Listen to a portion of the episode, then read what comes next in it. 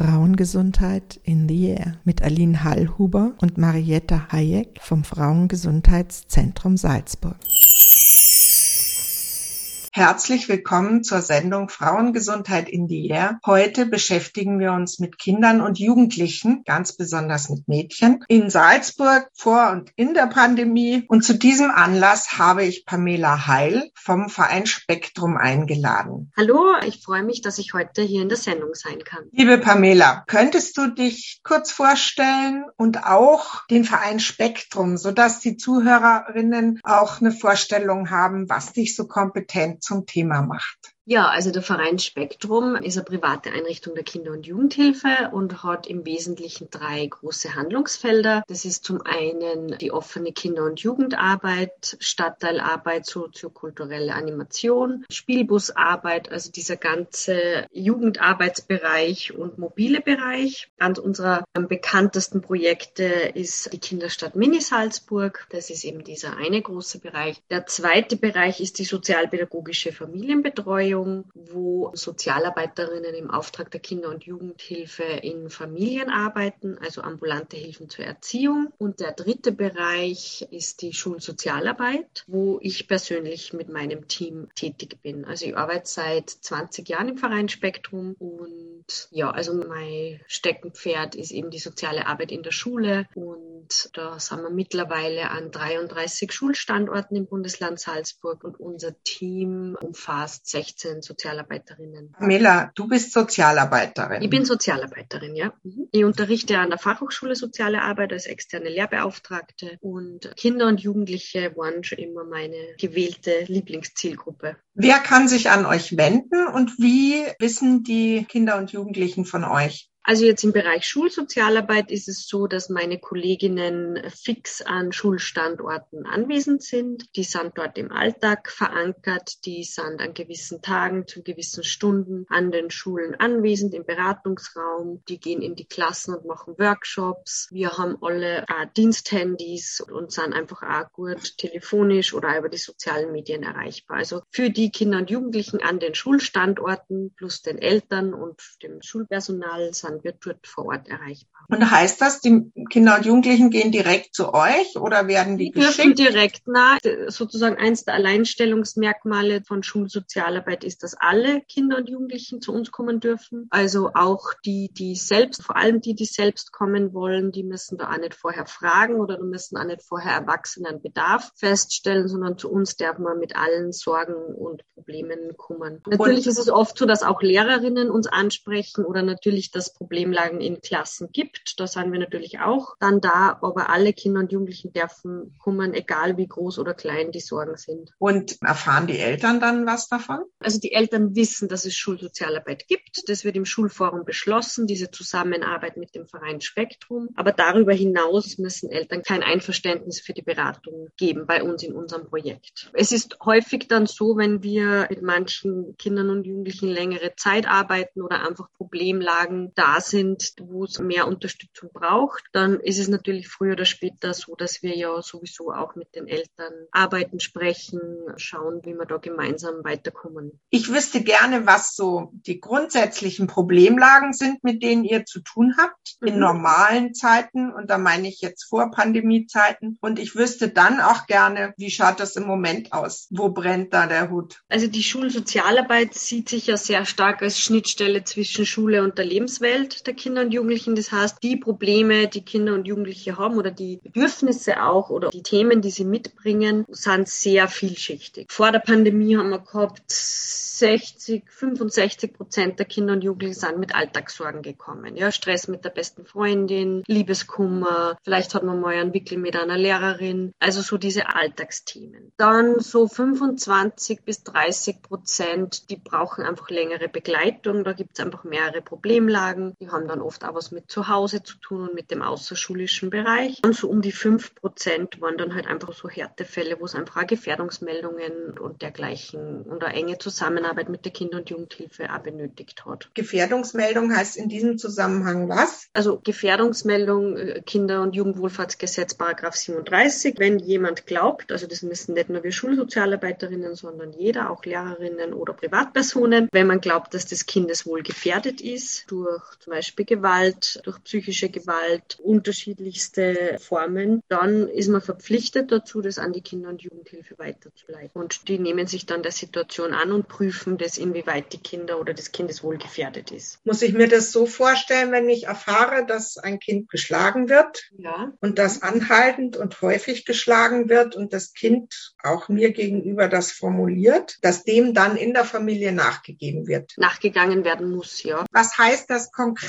Konkret heißt wenn ein Kind sich anvertraut, dass es etwas erlebt, was das Kind gefährdet, was das Kind traurig macht, was gefährlich ist, was einfach über die Grenzen des Kindes geht und auch entgegen allen Kinderrechten spricht, dann muss man sich weiter Hilfe holen. Das ist die Verpflichtung, dass, und das sagen wir den Kindern auch. Wir sagen immer, wenn die Kinder sagen, kannst du ein Geheimnis für dich behalten, dann sagen wir, kann, wir können das ganz gut, außer wir glauben, du bist in Gefahr, dann müssen wir uns weiter Hilfe holen. Und das ist es letztendlich auch, dass man sich weiter, da kann man beim Kinderschutzzentrum anrufen, man kann bei der Kinder- und Jugendhilfe anrufen. Es ist einfach wichtig, dass man da das einfach auf eine nächste Ebene bringt. In unserem Fall, also in diesem professionellen Fall, wo wir fachlich damit beschäftigt sind und uns da gut auskennen, leiten wir das an die Kinder- und Jugendhilfe weiter, arbeiten mit denen eng zusammen, schauen, dass es für das Kind auch passt, weil die nächsten Schritte oft schwierig sind und besprechen es mit der Schulleitung, also die hat ja da auch eine gewisse Verantwortung. Und in der Schule ist es so, dass wir auch alle gemeinsame Verantwortung haben, dass es den Kindern und Jugendlichen dort gut geht. Wie ist das zum Beispiel, wenn ein Mädchen sehr rapide abnimmt und ihr stellt fest, dass mit hoher Wahrscheinlichkeit eine Essstörung dahinter steckt? Für uns ist es in der Schule insofern schwierig. Wir stellen keine Diagnosen. Das heißt, wir brauchen dann immer Fachpersonen dazu, wenn wir einen Verdacht haben, wenn wir eine Situation haben oder es fällt den Lehrerinnen auf. Wir hören uns dann um, fragen einmal, wie ist es in Turnen? Kommt das Mädchen mit? Hat das Mädchen Jause mit? Also wir würden, wenn wir da den Verdacht haben, würden wir einfach einmal uns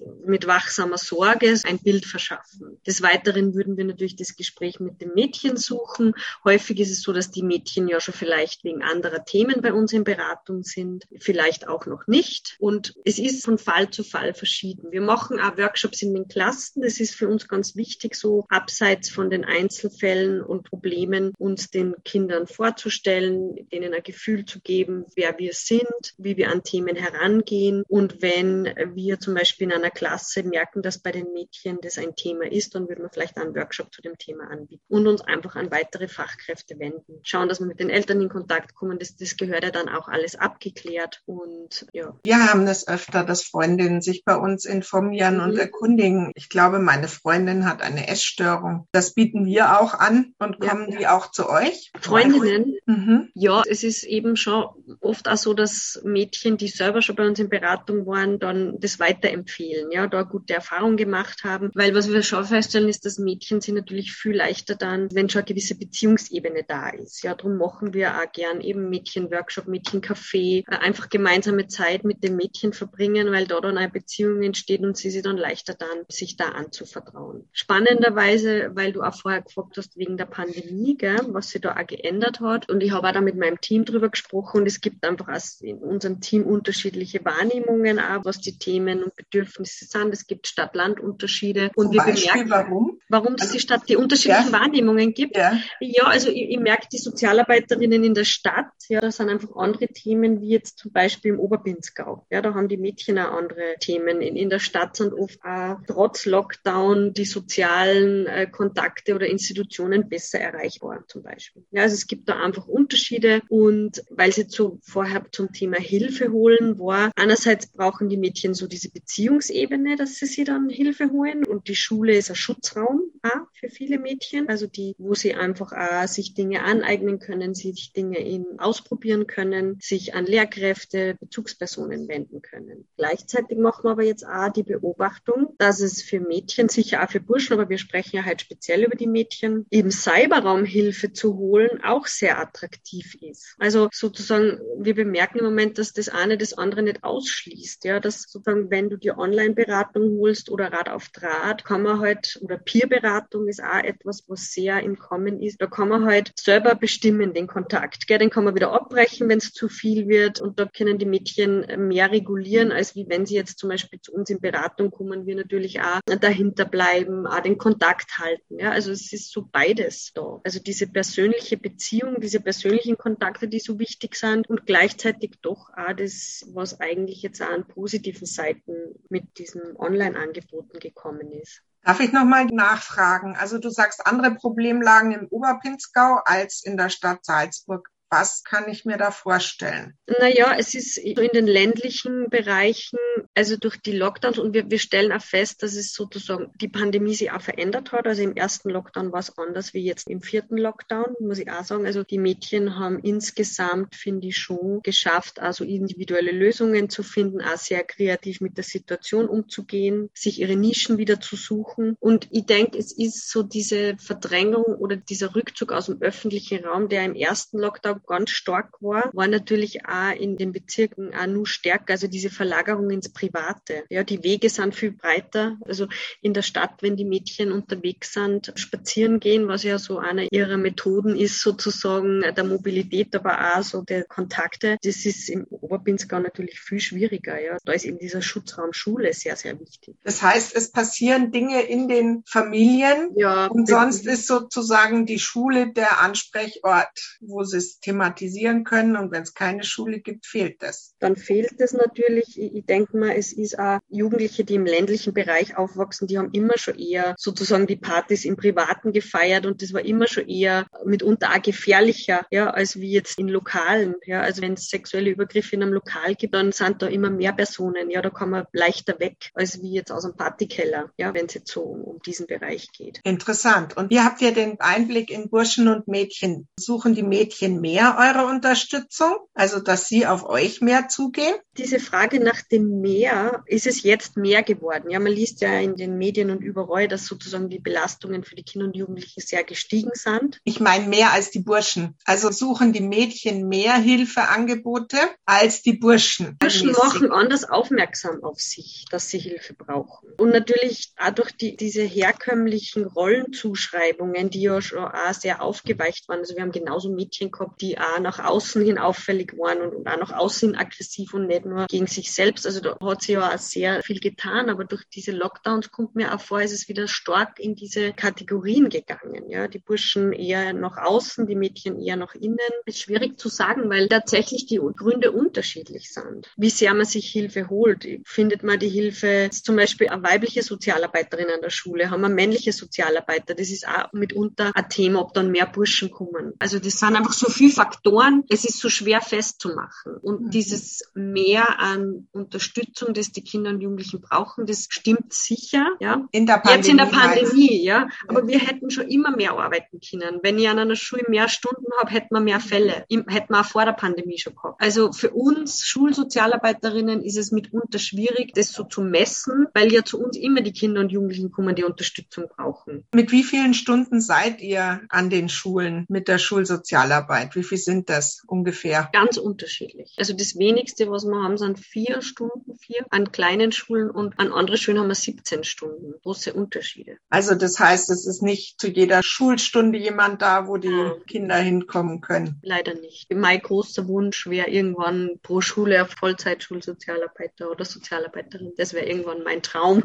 Aber es gibt zur Richtwert ein, eine Sozialarbeiterin, Sozialarbeiter auf 400 Kinder in der Volksschule Volksschule und 600 Jugendliche in der Mittelschule. Da gibt es so in der Fachliteratur Richtwerte. Ja. Und erfüllt ihr die oder bekommt ihr die oder die nicht? Zum großen Teil, ja. Manche Schulen oder diese vier Stunden, die haben wir auch geerbt. Also es ist nicht immer so einfach, die Stunden gut zu verteilen. Aber an sehr vielen Schulen haben wir ausreichend Stunden und können gut arbeiten. Äh, es gibt ja nicht an allen Schulen psychologische Schulpsychologinnen. Seid ihr da so ein, wie soll ich sagen, ein niederschwelligeres Angebot? Naja, die Schulpsychologie wird ja auch angefragt von der Schule. Die machen auch sehr viele Begutachtungen. Es gibt verschiedene Unterstützungssysteme. Eines davon sind die Beratungslehrerinnen und Beratungslehrer. Die sind sicher sehr niederschwelliges Angebot. Und die Schulsozialarbeit, dadurch, dass wir vor Ort sind, natürlich sind wir sehr niederschwellig. Auch die Möglichkeit, dass man über soziale Medien, über über Handy kommunizieren können, ist natürlich ein großer Vorteil für uns und macht es für die Kinder und Jugendlichen niederschwelliger. Ja. Vielleicht nur Probleme, die jetzt für die Mädchen im Moment Thema sind. Also Lockdowns verunsichern die Mädchen schon immer mehr als die Buben, haben wir das Gefühl. Habt ihr da eine Erklärung dafür? Ja, wir bemerken schon, dass so diese Refamiliarisierung, also die Mädchen werden dann schon sehr stark auch zu Hause für Care-Arbeit, für Geschwister aufpassen, für Haushalt eingesetzt, weil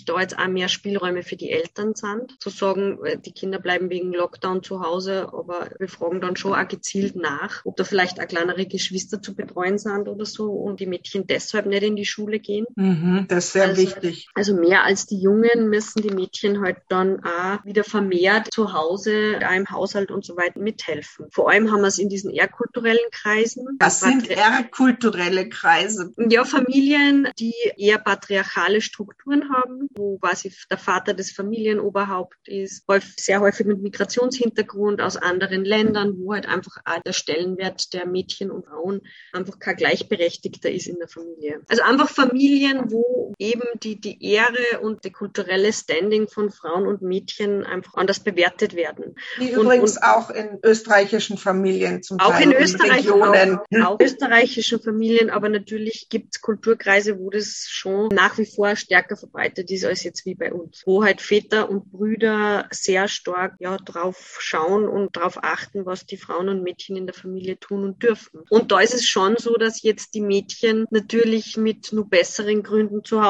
gehalten werden können im Lockdown. Ja, da kann man nur besser sagen, na, du gehst da nicht spazieren, weil es ist Lockdown. Und auch da wieder ist die Schule ein Schutzraum. Ja, also Mädchen mit Migrationshintergrund haben im Schutzraum Schule mehr Möglichkeiten, mehr Freiheiten, auch andere Vorbilder vielleicht, auch andere Rollen auch auszuprobieren, mehr Emanzipation oder mehr Freiheiten einfach auch zu leben. Ja. Wir haben die Erfahrung gemacht, dass sehr viele Essstörungen jetzt eigentlich deutlich wurden, weil Familien das Essverhalten ihrer Töchter meistens einfach äh, beobachten konnten. Vorher ja, hat man ja nicht so viele Mahlzeiten miteinander verbracht. Und da ist deutlich spürbar, dass sozusagen viele Eltern zu uns den Kontakt aufnehmen und sagen, ich glaube, das Essverhalten meiner Tochter ist schon problematisch. Mhm. Weil sozusagen die Eltern sich in der Früh gedacht haben, na, die frühstückt nicht, aber die wird sich schon dann in der Pause was kaufen. So. Ganz mhm. genau. Oder auch, wenn Töchter sagen, ich habe schon gegessen oder so, ne? Das ist, fällt aus dem Fokus. Kann man besser kaschieren, ja. Mhm. Und ich denke, dass die Frage der Kontrolle, die Eltern haben in Pandemiezeiten sehr viel mehr Kontrollmöglichkeiten über die Kinder und dass da einfach auch bestimmte Freiräume damit eigentlich verschwunden sind. Mhm. Und so unterschiedlich die Lebenswelten von den Mädchen auch sind, ja. Genau das ist einer der Punkte, ja, sind diese Kontrollräume und, und dieses Zuhause. Und wir arbeiten ja halt auch mit Mädchen, die halt auch mehrfach diskriminiert werden, zum Beispiel vielleicht auch nur zusätzliche Behinderung haben oder und halt auch Mädchen, die halt vielleicht zu wenig Schutz zu Hause haben, die bräuchten natürlich das Außen ganz stark, ja. Und es fällt auch auf, dass wenn die Mädchen wieder mehr zu Hause waren, dass dann die Konflikte oder die Rollen in der Schule ja auch wieder sehr stark ja so den Rückfall in alte Muster, ja. Das melden auch die Schulleitungen zurück, dass eben die Burschen wieder mehr so die Prinzen sind und sich bedienen lassen und so und die Mädchen auch wieder mehr in diese Care-Arbeit gehen, ja. Und das war schon alles einmal ein bisschen anders. Weil gerade die Schule ein Ort ist, wo man diesen Ansatz und diese Rollenaufweichungen auch ja, leben kann, ausprobieren kann. Verstehe ich richtig, dass du sozusagen das Aufhalten der Schule für unabdingbar wichtig hältst, und, auch in Pandemiezeiten? Ja, ja, ja. weil es vor allem für die Kinder und Jugendlichen, die sowieso schon benachteiligt sind, ja, nur viel mehr Benachteiligungen bringt. Die Bildungsbiografie hat weitere Risse sozusagen, die Ausbildungsfrage, all diese Dinge. Und man weiß, die Kinder, die zu Hause, die es gut haben, die Eltern haben, die sie da, die da Ressourcen haben, die sich kümmern können, die kommen da jetzt auch leichter durch durch als die, die das nicht haben. Spannenderweise allerdings glaube ich auch, das ist jetzt eine These, da weiß ich nicht, ob ihr das auch so beobachten könnt, ja. Spannenderweise haben wir aber auch festgestellt, dass die Kinder und Jugendlichen, mit denen wir vor der Pandemie ja auch schon gearbeitet haben, ja, die sozusagen Krisen gewohnt sind in ihrem Leben, ja, also die immer schon irgendwie entweder Hilfe braucht haben oder halt auch mit wenig doch irgendwie gut und kreativ durch ihr Leben gekommen sind, haben sie, glaube ich, jetzt auch leichter dann in der Pandemie, als vielleicht jetzt Kinder, die vielleicht aus sehr behüteten Verhältnissen gekommen sind. Und ich glaube, dass so die Essstörungen, die psychischen Belastungen eher nicht so in den sozioökonomisch schwachen Familien sind, sondern eher so in den guten Mittelschichtsfamilien, ist unsere Vermutung. Ja, das stimmt auch. Also es ist statistisch auch feststellbar. Mhm.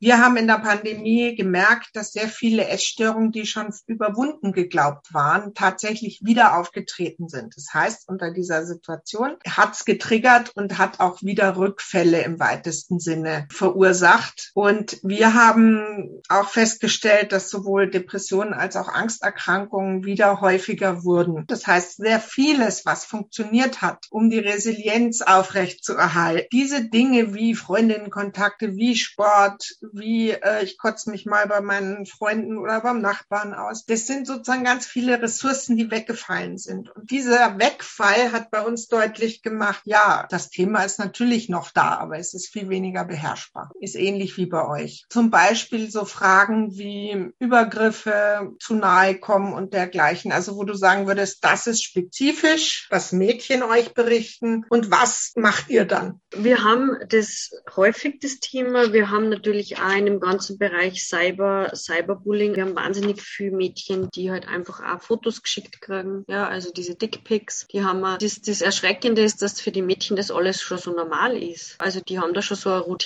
darin, wie sie diese sexuellen Belästigungen, die sie übers Handy kriegen, irgendwie da so schütteln. Ja, also und wir haben, wir haben auch Übergriffe, aber die haben wir auch immer, also vor der Pandemie haben wir die auch gehabt. Und das hat einfach auch zugenommen. Wir waren auch vor der Pandemie im Team, waren wir mindestens einmal in der Woche damit beschäftigt, in der Videoversuchen einzufangen. Ja, also wir haben das wirklich vorher auch schon gehabt. Jetzt fällt uns noch mehr auf, weil natürlich wir auch vermehrt in Online-Angebote und so weiter gegangen sind. Und es fällt wahrscheinlich jetzt mehr auf. Aber dass das zur Lebenswelt der Mädchen dazugehört, ist leider Realität. Und das ist eine Lebenswelt, von der sehr viele Eltern einfach keine Ahnung haben. Genau. Und gerade zum, im Hinblick auf pornografische Darstellungen, Videos, die ihnen zugeschickt werden oder auch Bilder, finde ich so wichtig, dass man mit den Mädchen in Kontakt ist und darüber spricht und kein Problem mit Pornografie hat, weil tatsächlich können wir ja nur vermitteln, wie ist es einzustufen, wenn wir drüber reden. Ja, wir haben das natürlich auch in unseren medienpädagogischen Workshops, was ein Problem im Moment ist, dass natürlich durch diese Schulschließungen beziehungsweise durch diese Risikostufen leider halt keine externen Einrichtungen kommen können. Das ist ein großes Problem, weil wir hatten immer das Glück, als psychosoziale Unterstützung quasi schulintern zu gelten. Also wir durften immer in die Schulen. Das war für uns ein großes Glück. Aber natürlich Einrichtungen wie eben das Frauengesundheitszentrum oder Verein Selbstbewusst oder die Kinder- und Jugendanwaltschaft, die ja auch Workshops zu diesen Themen anbieten, können im Moment nicht in die Schulen. Und das ist ein Problem, weil auch wieder da Schutzraum Schule, die Kinder da und Jugendlichen da an die Informationen kommen, die notwendig sind. Was wir im Moment bemerken, und da versucht man einen Elternbrief rauszugeben und den in mehrere Sprachen zu übersetzen, und es ist wurscht, ob es um Burschen oder Mädchen geht, ist einfach die altersgerechte Mediennutzung. Und da, wie du auch sagst, Eltern müssen sich anschauen, was ihre Kinder im Internet machen. Ja, sie müssen sich dafür interessieren, was sie spielen, was sie anschauen, was sie teilen. Und Kinder und Jugendliche müssen lernen, wie man damit umgeht und wo die Grenzen sind. Und das können nur von uns Erwachsenen. Und da müssen die Eltern einfach mehr Verantwortung übernehmen und sich das anschauen, was die Kinder da machen und mit was sie auch konfrontiert sind und was sie schauen dürfen. Und da ist es wirklich wichtig, aber für die Mädchen nur mal wichtiger, weil die natürlich dann eher das Opfer von solchen Übergriffen sind und von diesen Belästigungen. Und tatsächlich braucht es wahrscheinlich auch zeitliche Beschränkungen. Das ist Realität, ja, dass die Kinder im Moment sicher zehn bis zwölf Stunden am Handy hängen. Übrigens die Erwachsenen auch ganz viel. Na, natürlich die Erwachsenen auch. Und von uns lernen sie es halt leider auch ähm, dann nicht so in dem mhm, Ausmaß. Ganz genau. Aber ich habe bei meiner Tochter damals die Beschränkung gemacht. Sie darf nur an den Computer, wenn sie genauso lange vorher Gitarre geübt hat. Und es hat funktioniert. Der Computer war im Familienraum, war im Flur. Das heißt, ich habe immer beobachtet, was sie macht, auf welchen Seiten sie herumgeht. Und ich habe gesagt, wenn du an den Computer willst, dann musst du vorher Gitarre üben. Ja, aber das haben wir bei den Eltern, über die ich vorher gesprochen habe, die mit ihren Kindern Absprachen machen, die sozusagen auf das auch achten. Und wir haben leider sehr viele Eltern, die die Kinder die Handys in die Hand geben und nie wieder schauen, was die machen. Und das haben wir halt leider in unserer Arbeit viel häufiger, weil wir natürlich immer mit den Kindern und Jugendlichen beschäftigt sind, die dann auch die Probleme haben damit. Und diese Mediennutzung ist im Moment äh, tatsächlich ein großes Problem. Aber es ist auch wichtig, trotzdem drauf zu schauen, schauen, was es halt auch an positiven Möglichkeiten gebracht hat. Und es ist halt eine andere Art der Beziehungsgestaltung. Aber also man hat ja zum Beispiel bei diesem Fall, der da jetzt in den Medien war, wo dieses Mädchen über viele, viele Jahre missbraucht worden ist, die hat sie letztendlich einem Internetfreund anvertraut. Und das habe ich eh vorher auch schon gesagt, dass diese Hilfe im Cyberraum holen auch einen großen Wert bekommen hat und sicher auch wichtig ist. Und das ist auch eine totale Chance. Es ist auch ein Safe Space für Frauen, sich Hilfe und Unterstützung zu holen, aber eben auch um Kontakte zu halten. Stellen wir uns genau. die Pandemie ohne Handys vor. Das wäre ein Albtraum gewesen, ohne Handys und ohne Computer. Aber es ist halt wirklich auch anstrengend und mühsam und auch Eltern sind überfordert, wenn sie da immer die Grenzen setzen müssen. Das Grenzen setzen ist sehr mühsam in so einer entgrenzten Welt. Ja, das ist sicher für Eltern eine große Herausforderung. Und dazu sind wir heute halt auch da als Schulsozialarbeiterinnen, auch den Eltern die Beratung anzubieten und zu sagen, bitte kommt, wenn ihr überfordert seid, gehen wir gemeinsam ein paar Ideen durch, wie man es machen könnte. Und natürlich, es ist das Wesen der Eltern-Kind-Beziehung, ja, dass man Grenzen setzt als Eltern, um den Kindern halt auch Dinge beizubringen. Ja. Was hältst du für die größten Herausforderungen, denen sich junge Frauen und Mädchen derzeit gegenübersehen? Eine große Herausforderung ist, glaube ich, schon, es ist sehr schwierig, glaube ich, auch zu seiner Identität, zu seinem Selbstwert, zu seinem Wer bin ich, wer will ich sein, zu kommen. Weil die Stimmen sind laut und außen und online und Influencerinnen und das eigene Körperbild. Also wir haben auch gemerkt, nach den Schulschließungen, wie die Schulen wieder aufgemacht haben, ja, haben sie die Mädchen wahnsinnig schwer dann wieder in der Großgruppe. Ja, das war alles so wusch und die haben irgendwie eine totale Schwierigkeit in der Beziehung Beziehungsgestaltung gehabt. Und sie leben so beides online analog und das alles auch in sich zu vereinen und auch Wege zu finden, wie man einfach mit sich selber glücklich sein kann. Wie man sagt, hey, ich mag mich und ich bin gut, wie ich bin. Und das ist, glaube ich, eine große Herausforderung für junge Menschen. Ist es sowieso in der Pubertät, ja. Das ist eine Entwicklungsaufgabe. Aber es wird halt durch die Umstände im Moment, glaube ich, nicht leichter gemacht. Wir haben gemerkt, dass sehr viele Mädchen nach dem Lockdown, wo sie mit Instagram, mit Filtern und dergleichen ihr Erscheinungsbild total unter Kontrolle hatten, dass die, wie es dann wieder an reale, analoge Begegnungen ging, einen Oberstress gehabt haben. Übrigens nicht nur Mädchen, sondern Frauen auch. Mhm. Plötzlich wieder als Gesamtkörper präsent in einem Raum zu sein. Da haben wir gemerkt, das ist eine sehr große Herausforderung. Ich habe ähm, ein Interview mit einer Jugendlichen gemacht, eben zu diesem ganzen Thema Online und, und Influencerinnen und so. Und also es war einfach auch für mich so spannend zu beobachten, wie sie sich auch mit den Themen auseinandergesetzt hat. Und sie hat wahnsinnig viel schlaue Sachen gesagt und die denken viel nach, ja, und die sind auch kreativ und die suchen Lösungen und die gestalten Freundschaften. Also es ist schon äh, spannend und ich glaube, sie brauchen halt auch gute Vorbilder und Role Models und erwachsene Frauen, die sie ermutigen und sagen, hey, du bist super, wie du bist und Chancen aufzeigen, Ressourcen aufzeigen. Ich glaube, das sind alles so Dinge, die, die wichtig sind. Das ist das, was wir in unserem Projekt Selbstwert anbieten. Ja. Workshops und psychologische Beratung, wo genau dieses, ich möchte sagen, diese Nahrung für das Selbstwertgefühl etwas verbessert werden kann. Also es ist sicher das, was die dringend brauchen im Moment da. Ja. Und wenn es wen interessiert, 44 22 55 in Salzburg. Wir bieten die Workshops gerne verschiedenen Einrichtungen an und besonders jedes Mädchen kann einzeln bei uns anrufen und bekommt anonyme Beratung. Pamela, ich danke dir sehr, sehr herzlich. War sehr spannend. Gibt es noch etwas, was du den Mädchen mit auf den Weg geben möchtest? Mädchen sind großartig, Mädchen sind wundervoll. Mädchen können alles, was sie wollen. Und wenn es irgendwo einfach schwieriger wird, wenn sie Sorgen haben, bitte Hilfe holen und sich anvertrauen, wem auch immer das ist. Aber einfach die Dinge nicht mit sich alleine ausmachen. Würdest du bitte auch noch sagen, wo sie beim Verein Spektrum die Kontaktdaten? Also der Verein Spektrum hat natürlich eine Telefonnummer, je nachdem, in welchem Bereich es gehen soll. Aber die Hauptnummer vom Verein Spektrum ist 0662 43 42 16. Da kommen wir bei uns ins Büro. Und dann müsste man halt schauen, wo, ob es jetzt um die Jugendzentren geht oder um die sozialpädagogische Familienbetreuung. Und die Schulsozialarbeiterinnen findet man eben und Beratungslehrern findet man eben direkt an den Schulen. Ist das für Mädchen auch möglich, bei euch direkt anzurufen? Eigentlich nicht. Also bei uns können alle anrufen in den Familienberatungsstellen, das Institut für Jugend und Familie. Da haben wir drei Einrichtungen hier in Lehn. Das ist die Nummer 0662 43 01 32. Dann haben wir auch das am Abenteuerspielplatz in in Taxam, das ist die 0662 43 79 25 und in Max Klan im Kommunikationszentrum die 0662 82 46 86. Danke und alle eure Informationen findet man auch auf eurer Homepage www.spektrum.at. Pamela Heil, ich danke dir sehr herzlich für dieses Gespräch und ich freue mich, dass es die Schulsozialarbeit gibt und ganz besonders in Zeiten wie diesen. Danke. Danke für die Einladung zum Gespräch. Das war die Sendung Frauengesundheit in the Air mit Aline Hallhuber und Marietta Hayek vom Frauengesundheitszentrum Salzburg.